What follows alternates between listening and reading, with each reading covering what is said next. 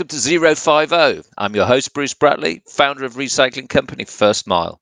This is our Green Impact podcast where we meet guests creating solutions for a zero carbon world.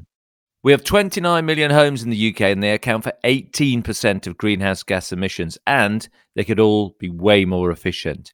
And right now, we're wishing they were. Energy bills are increasing by 50%. Oil is heading towards $120 a barrel, and Europe's energy security has never looked worse following Putin's invasion of Ukraine. UK fracking is back on the table, and Germany is looking at firing up coal fired power stations again. All bad news for the climate emergency. Much of this could have been avoided if we had acted sooner to decarbonise homes, businesses, and cities.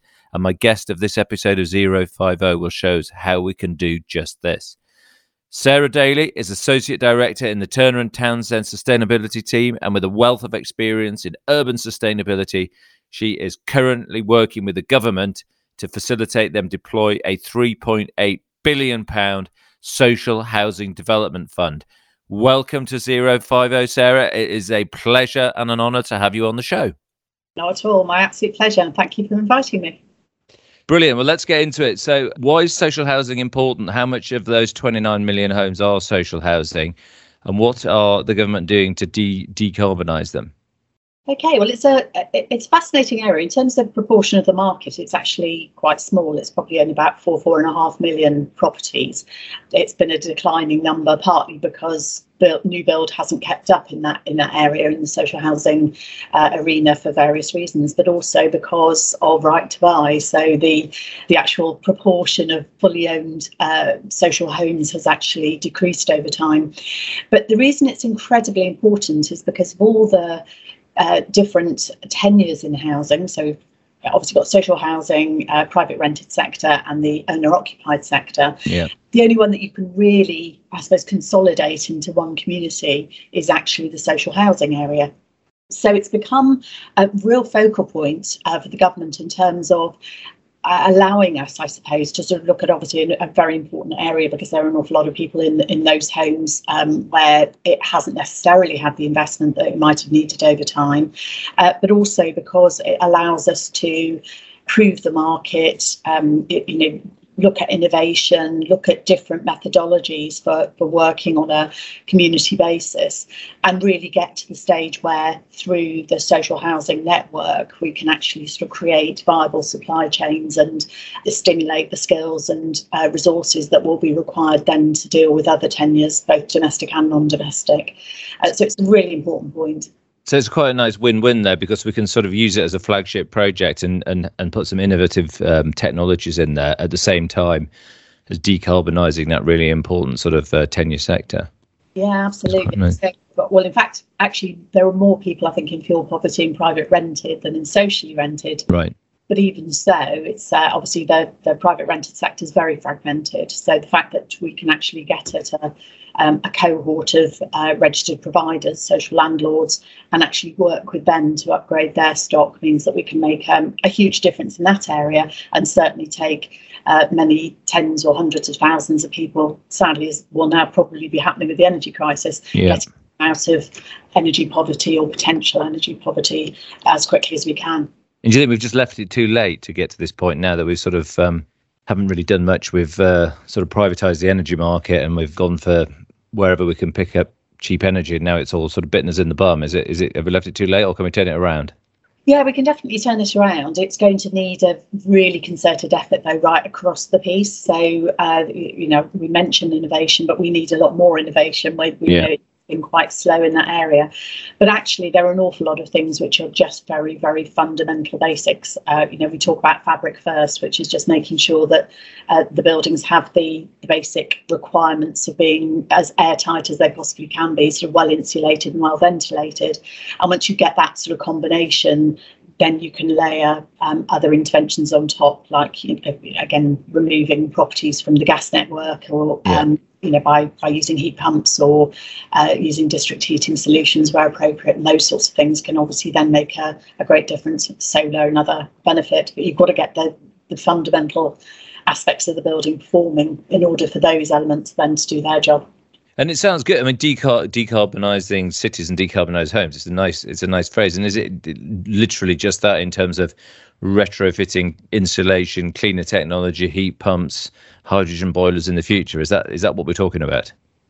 Yeah, although uh, we're probably unlikely to see hydrogen boilers um, from a domestic point of view. There's been a lot of modelling done, and it looks like it's just going to be too complicated and right you know there are safety issues with hydrogen. It's quite a volatile gas to have.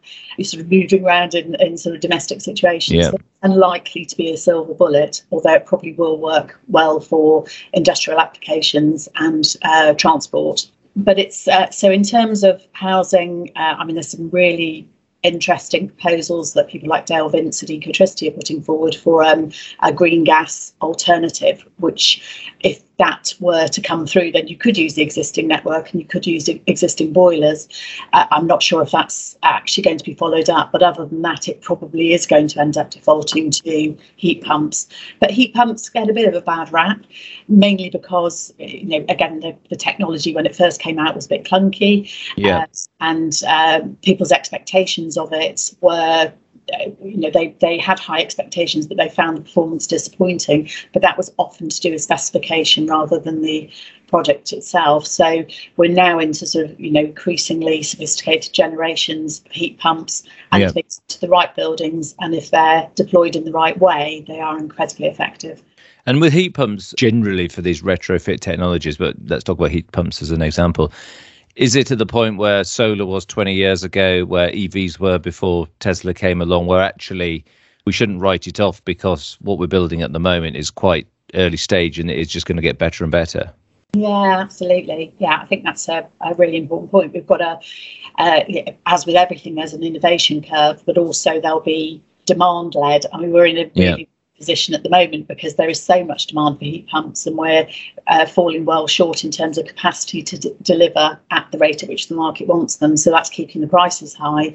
But once we get those economies of scale and once the the new movers into the market can start to see that there is actually a viable future for those technologies. Yeah there will be uh, again innovation will get pushed through as it always does and the prices will come down and it will all feel a bit more uh, viable i think as an alternative and with heat pumps, I mean, are we? Is it a technology that can be bolted on the side, or or do you have to look at it within an entire retrofit project in terms of how they, I guess, how they work? I don't know.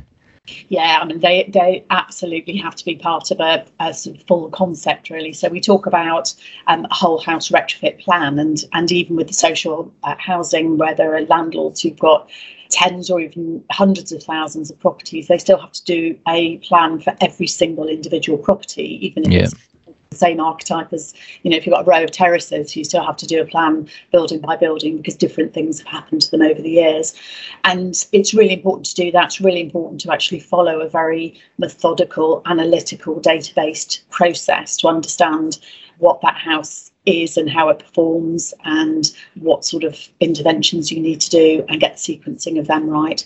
So, you know, it, it seems like um, I think a lot of people love the idea of, you know, technological solutions and being able to bypass, but actually we have to reduce load first, and you can't yeah. reduce load unless you've got the performance of the building right. Uh, so we have to start from those very fundamental points. And is it still? I mean, that's an awful lot of work in an old building. Is it? Is it still?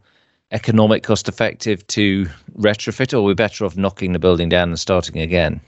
Uh, it's almost never more cost effective to knock a building down and start again. So yeah. really, uh, right, and again, it doesn't really matter what the tenure of the property is, or whether it's a dwelling or a, a, a commercial building of some sort. Almost every building can be improved, and there's some fantastic systems which have been developed to off-site, panelised um, prefabricated systems. So you can you can effectively just sort of um, recoat a building, you know, with a with a high performance um, external wall insulation facade, uh, which takes away a lot of the issues. And again, if you get the ventilation strategy uh, correct internally as well, you can really improve the performance of you know the the leakiest of buildings um, can be absolutely transformed uh, visually and and from a comfort and health and well-being perspective. So if you talk about unit prices, it can sound quite scary. It can be up to about forty thousand pounds to completely retrofit a property, and yeah. you can imagine people are thinking, you know, multiply that by four and a half million uh, social homes, and that's an awful lot of budget. However, those homes need to be improved anyway. A lot of them have been neglected over a long period of time because there have been other priorities, you know, maybe things like kitchens and bathrooms, etc., and uh, decent homes. But um, as we go forward, I think people's expectations of what a good building is and what a a healthy home is will change. It's just that we've been kind of used to our cronky old properties yep. we've had to date. But as you mentioned at the beginning, you know, the energy crisis has, has brought this to a head, really. I think people have realised that actually, if they can use less energy overall, it's not only better for the planet, it's better for their wallets, and uh, you know they, they will also find that they're in healthier healthier buildings and healthier environments generally. And has that on the retrofit side of things? Has the um, obviously the horrific tragedy at Grenfell has that change the way that we look at retrofit? I mean, hopefully, it, uh, and I'm certain it will be now safer. But has that slowed things down? Have we have we got through that now in terms of the retrofit of it? And and are we are we in a sort of better place from a understanding? Yeah, we are, and it, you know you're absolutely right. It's it's awful that it takes a tragedy like that to actually focus minds, but because external wall insulation is such an important part of retrofit strategy for many older properties, uh, you know, you're instantly talking about something which is a cladding based solution. So, yes, it's absolutely imperative you have to get it right. And not only on high rise buildings, you know, nobody wants a, a, a fatality happening because of failures in, in um, wall insulation again. So, I think we're, um, you know, the, the lessons have been learnt. There are very uh, rigorous processes in place now. Uh, there's a standard called uh, PAS 2035, which um, ensures a retrofit designer and coordinator have actually gone through every aspect of the programme and they have to sign it all off. So they're arm's length from any of the supply chain, uh, which is we realise was one of the issues within uh, Grenfell. There just wasn't that independent evaluation of what was being recommended, uh, and that's where you know, things literally slipped through the cracks. So I think we've probably got beyond that. I mean, it has 2030 as the constructors standard and 2035 as the implementer standard it's it's onerous there's an awful lot to take on board but actually you know we've been running masterclasses and uh, webinars and uh, all sorts of training events yep. since last summer. And people are embracing it you know within you know within the market and within the systems. Um, and i think actually they're welcoming that rigor. They're w- welcoming the fact that they actually have to do things well. And because those standards are being set so high it's making it much less likely that you're going to get any sort of cowboy interventions. And you know we've got to stop this getting into you know people can see that there's money in something uh, it's very easy to actually attract the wrong sort of um, suppliers. So there is a there, there is a lot of money. I mean it's 4.8 billion in the uh, social housing uh, accelerator fund. Are you looking for match funding in that, or is that purely a budget that needs to or is going to be spent on improving um, the carbon impact of social housing?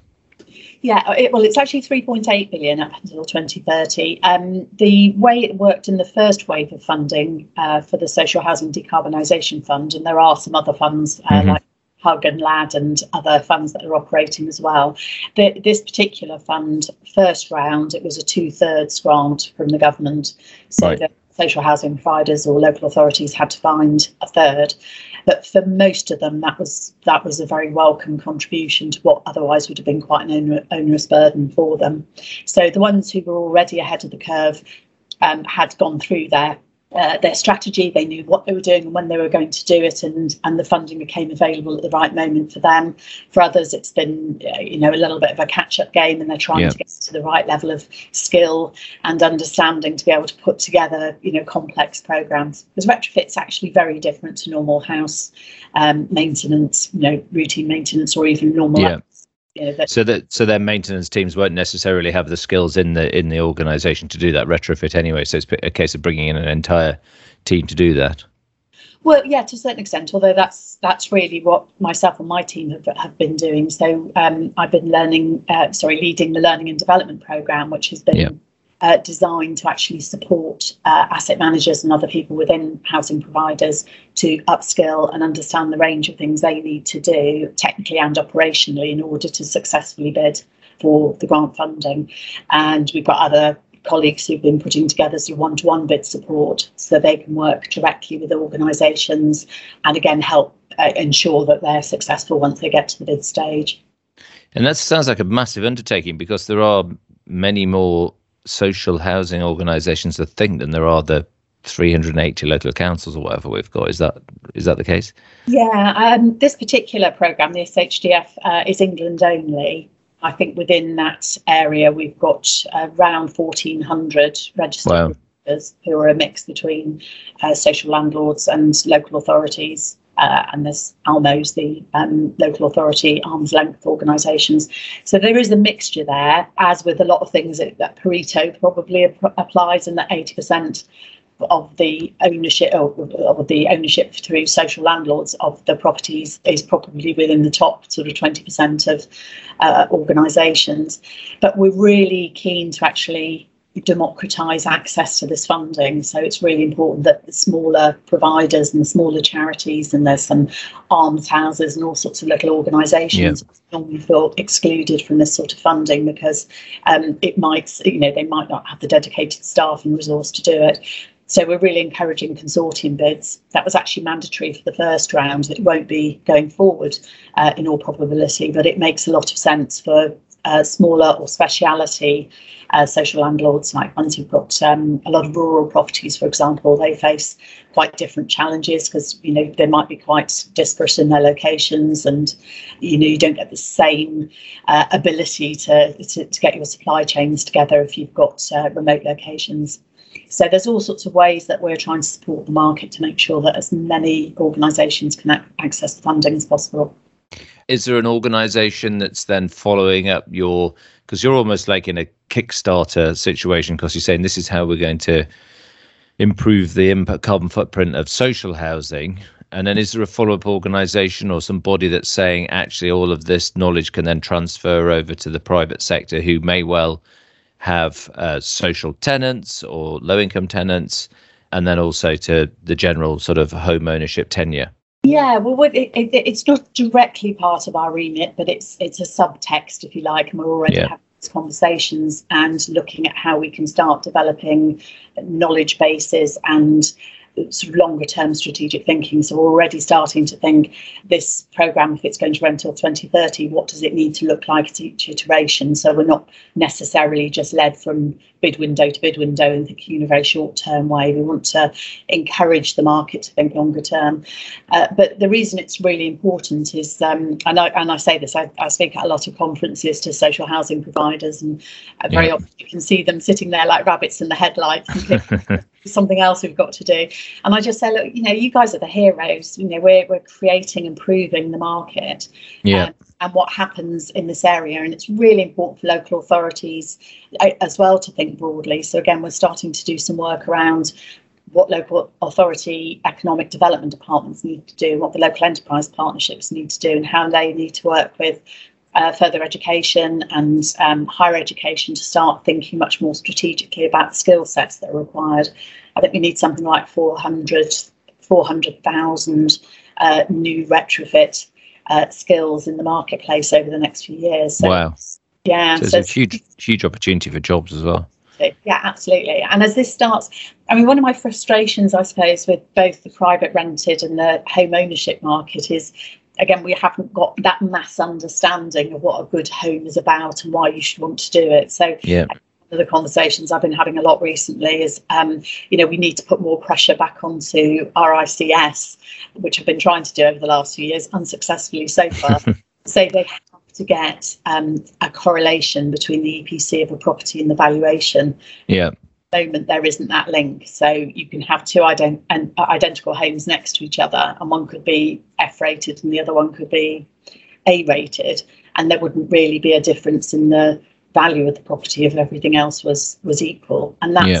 Easy really because the you know the, the experience and the cost effectiveness of living in a you know, highly insulated property, it might not aesthetically look any different from the inside. And in fact, it might look, uh, you know, you could have a swanky kitchen and bathroom in the yeah. poor performing ha- house, which could make it look better than it is. But we need to get to that stage, and that I think will motivate landlords and homeowners because they'll see there's a genuine return on investment. And is that EPC data going on the land registry? So is it something that can be seen as sort of a central, how we're progressing from a central perspective? Yeah, it's um, yes, and and in fact, there's some incredible software that can actually uh, map on a well, down to a house basis actually. But there's all sorts of uh, software tools that are available that have sort of imported all of that EPC data, and then they can look at various other data sets to sort of map out. So it, you you can actually get, uh, I mean, it's the sort of thing motivated individuals might want to yeah. do couple of hundred pounds to sort of you know you know get a survey done on their property pull in that existing data and and get an individual house plan. Uh, but there's some great organisations like Cosy Homes Oxfordshire is a really good example of uh, you know a, a, an organisation that's that's sorted itself out on a county-wide basis, and they're now saying we're your go-to team who will provide you with that you know independent evaluation of your home and help you to think about finance and think about how you sequence interventions, how you find trusted suppliers, all of those sorts of things. So again, we need that to happen all over the country, really. And I think this is really going to start to happen now. I mean, it is really interesting for the listeners because it's sort of people go, well, I'm not going to do that, and it's expensive to do the build work and everything. But the price of energy now is just it's becoming imperative that we need to insulate our homes and work towards that in a better way.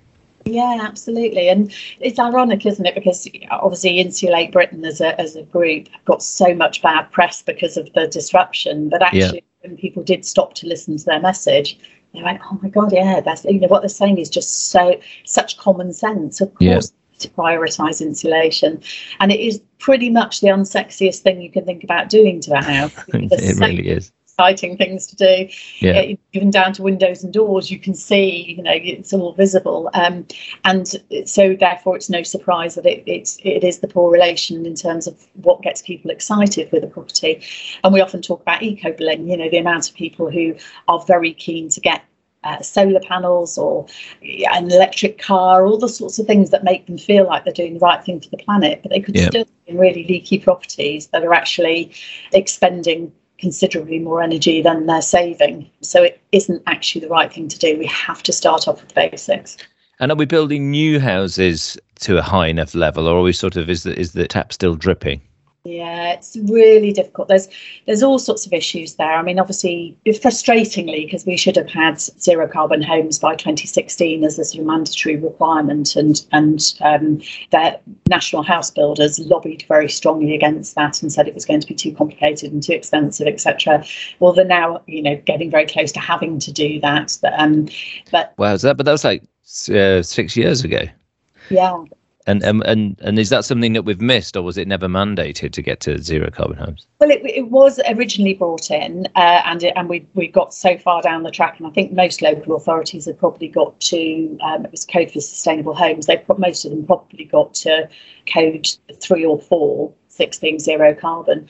So we were progressing really, really well before that mandate was removed. And some local authorities did keep it in place and they have that ability to be able to define um, local targets.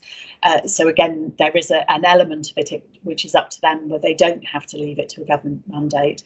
But what tends to happen on the local level, and there's huge pressure on, on new build, is that local authorities want to try and get a balance between making sure they get the right level of additional housing coming through.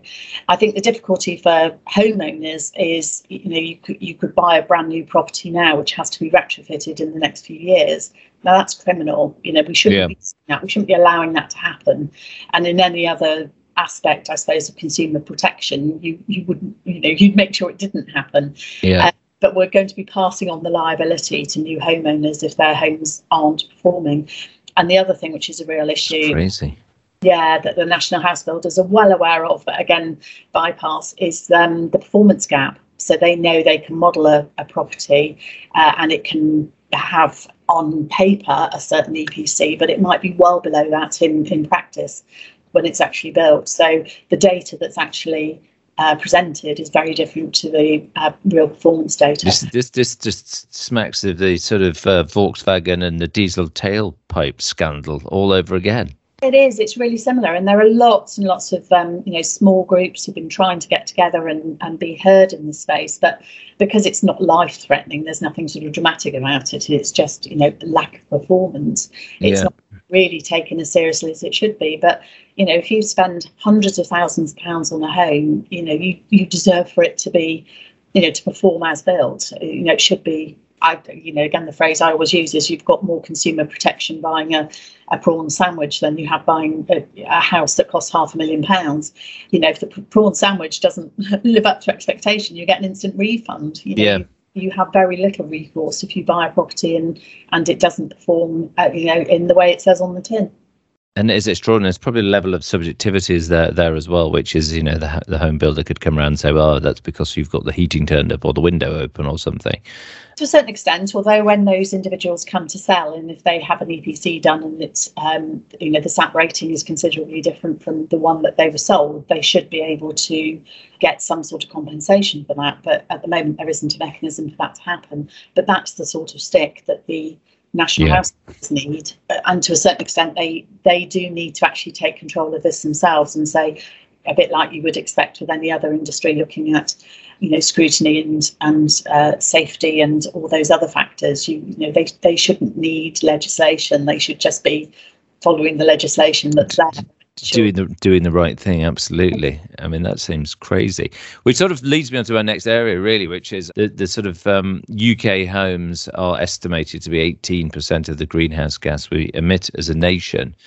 And i was going to ask how we were getting along with that but if we're building new homes that are um, uh, not as good as they say they are. Maybe we don't know how we're doing. Can we get to zero carbon from homes, or do you think we're going to have to do some net zeroing in there where we'll have to do some offsetting as well? Or technically, should it be an easy win to get to completely net zero with our sort of 30 million homes housing stock that we've got in the UK?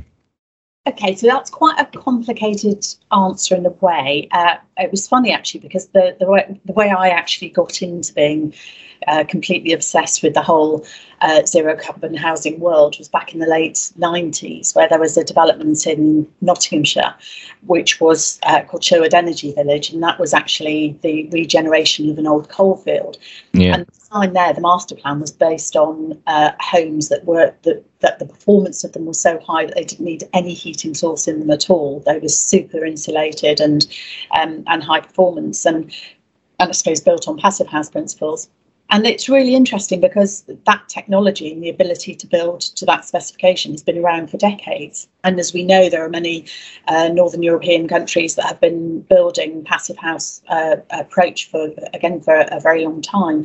So it actually doesn't have to be uh, as complicated as it's made out. It's it's almost like we're it, it, really, in terms of new build, it's definitely a psychological approach. And the two uh, factors that will influence more than anything else really are a move to modern methods of construction and more off-site construction and high performance manufacturing, together with using, you know, basic principles of physics and just getting the building performance right. And it, it, there's been so much modelling done that shows that that doesn't have to cost more. But more importantly than that, we've got, you know, obviously issues around our models where because land costs are so high and because private developers, you know, want to make considerable profits, you kind of end up with this. Yep. Uh, you know, we often talk about the um, the thirds model, where it's you know a third is the land, a third is the the construction, and a third is the developer profit however that's carved up and and there are different ways of looking at it we've still got a disproportionate amount of you know loan amount that goes into the actual house. If two-thirds of it is going to the the landowner and the property developer and only a third of the value is put into the construction of the property there's something fundamentally wrong with the maths there. So of, of the you know if you're spending uh, 300,000 on a, on a home, 200,000 of that is probably going to others and not in building the best possible house. Yeah. So that's one aspect of it. The other aspect is um, in terms of retrofit, no, we probably can't get to retrofitting to um, absolute zero uh, of every property across uh, across the piece. There's all sorts of areas that again need to be considered. Um, you know, one of the big barriers at the moment is uh, obviously homes that are in conservation areas or um, heritage properties or older properties where uh, there at the moment isn't a, an opportunity to put external wall insulation on it. And you can understand that. Obviously, you don't. Yeah. Necessarily want to cover up the best buildings, but it could be a short term measure. There could be a way of actually cladding buildings just till we get the energy systems to where they need to be so that you then remove the cladding say after 10 years when you've got you know genuinely zero carbon 100% renewable energy sources and then you don't have to worry so much about the leakage but in the short term we've got to find a compromise there Absolutely, uh, Sarah. I mean, your knowledge on this is absolutely phenomenal. I mean, it is just so much, um, you know, f- forgive the pun, embedded knowledge um, as opposed to any embedded carbon how on earth did you get into this sector? And you know, the listeners will be really interested to hear. You know, how did you how how did you get to your journey of um, saving the planet and reducing the impact of cities? Well, yeah, a really sort of wiggly line, really, to be honest. Um, I mean, I I had my own consultancy for nearly twenty years, actually. Sort of yeah. started uh, a year after I graduated, and that was a sort of full service marketing management type consultancy. But the project I mentioned earlier at Sherwood Energy Village um, was an SRB2 funded local authority and um, regional development led uh, project. And uh, there were all sorts of things going on. It was actually about creating new employment opportunities in coalfields areas. But one of the projects happened to be this, this low carbon thing.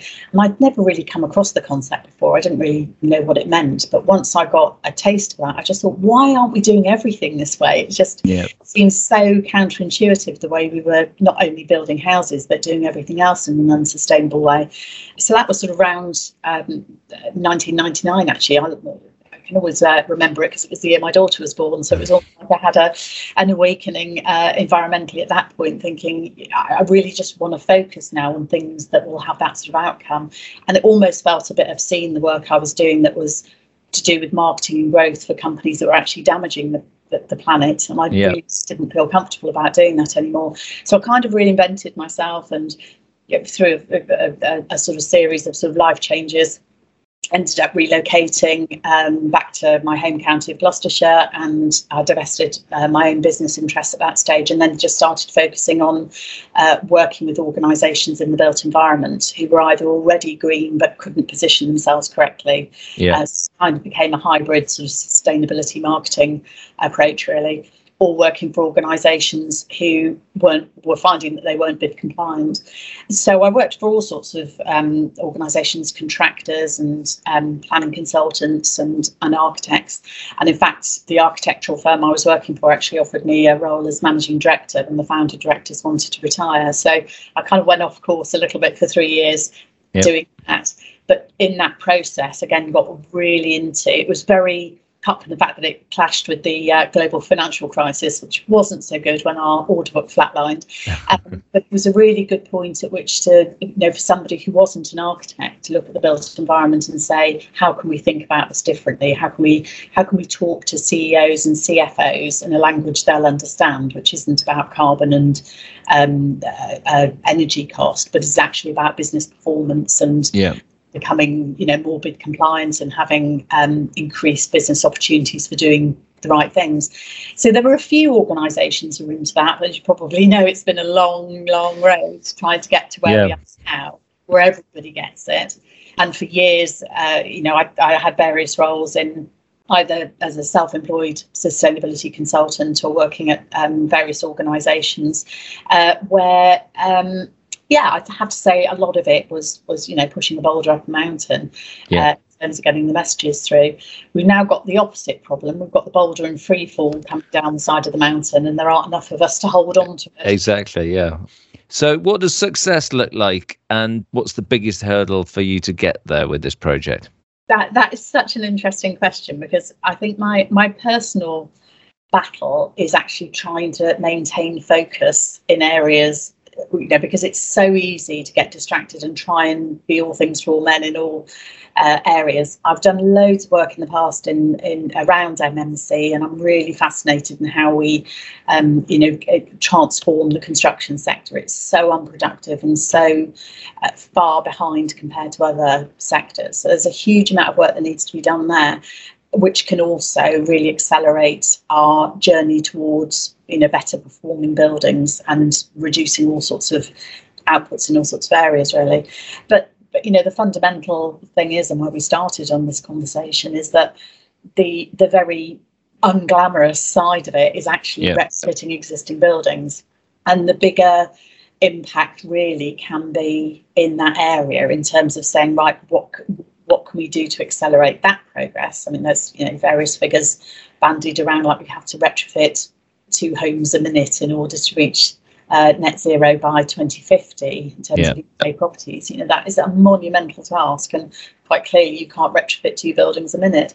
But it's one of those challenges that I think if we can crack it, if we can, and in fact pull the MMC mindset into housing retrofit, if we can industrialise the process, if we can yep.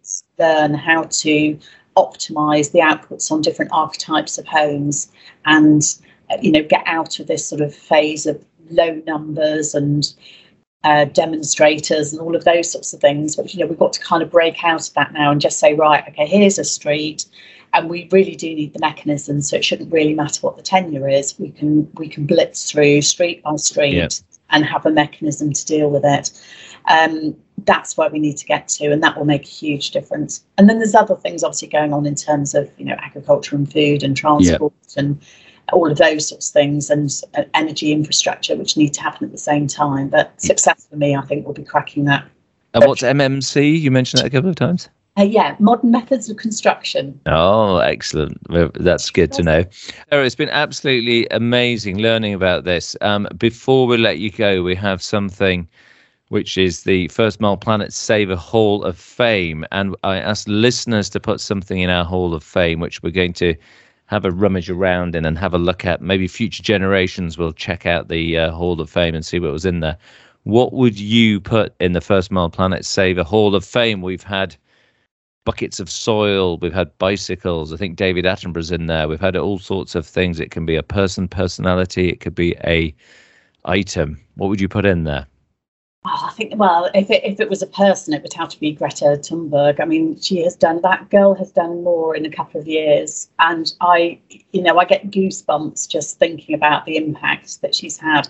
You know, there, there have been many of us and many bright minds who've been sort of working on this for decades and have failed to cut through in the way she has. Yeah and you know she's got a lot of detractors and there are lots of people who've uh, really struggled with the idea of this you know young girl coming through but she's been phenomenal. And i think you know and obviously david attenborough is, is important in his way but i think even he would give a nod to greta and say she's achieved what he hasn't even achieved you know. Yeah. but it's like we've almost got this sort of force now coming forward. But but we need a major major um, political leaders to break through as well. We need somebody to become the global ambassador at um, you know president or prime ministerial level or whatever in a country to reset and just show what excellent looks like in a in a whole countrywide basis and really start to get everybody else following. Because we're still trapped in you know capitalist systems that actually work against what we're trying to do. Um, yeah well, I think Greta Thunberg is is fantastic, and I'm delighted that you've um, put her in the uh, Hall of Fame. I'm also at the same time disappointed that it wasn't a piece of uh, six foot by four foot uh, insulation. we'll, we'll, we'll maybe let you have that as well. Yeah, that's true. That's true. it's been amazing talking to you. Before before we go, would you like to signpost listeners anywhere if they want to find out what you're doing, or if they want to find out more about your project? Any websites or social that you can signpost them to? Yeah, absolutely. So uh, I'm very active on LinkedIn. I, I, I post uh, most days, sometimes several times a day if I'm particularly motivated. So well worth finding me on there. Sarah Daly and uh, Turner and Townsend will will find me.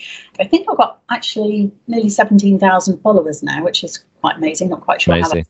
how. Uh, but you know, some some of the posts have actually, you know, they quite frequently get between I don't know 20 and 80,000 uh, interactions, and I think my highest has been just over half a million. So um, these things, you know, sometimes if you hit the right tone and it's yeah. so great. And I'm not saying this from a vanity point of view, but if people do follow me and they can share those and we can get some of these key messages out, that's really important. So I like to sort of think that I'm doing uh, quite an important job there with, with uh, normalising some of the messaging. Um, the other uh, area, of course, Turner and Townsend, our website, we've got uh, plenty of information on there about the projects that we're involved in around the world. Not necessarily on our sustainability specifically, but we've got some, you know, pretty interesting projects there. Um, and and if anyone's interested, particularly in the social housing retrofit accelerator, uh, the website for that is uh, socialhousingretrofit.org.uk. And if you go into that, there's a whole range of resources that anybody can access, uh, including recorded masterclasses in all sorts of areas about retrofit. Uh, there's a webinar program, so you can go to live webinars and ask questions if you've got them. They are orientated towards the social housing sector. So yep. you know, if, if Mrs. Brown wants to retrofit her, her home and wants to ask questions, it might be a bit tricky, but there's still information that's transferable. Um, perfect. That's perfect. Sarah, that's amazing. It's been fantastic having you on the show and um, super interesting to learn all about retrofitting and decarbonising homes. So thank you so much for coming on the show. You've been an amazing guest. Oh, thank you. My pleasure. Thank you so much for inviting me. I'm Bruce Bradley, and you've been listening to Zero Five O, where we meet incredible people creating solutions for a zero carbon world. Keep listening to all episodes on Spotify, Apple, or wherever you get your podcasts. Zero five O.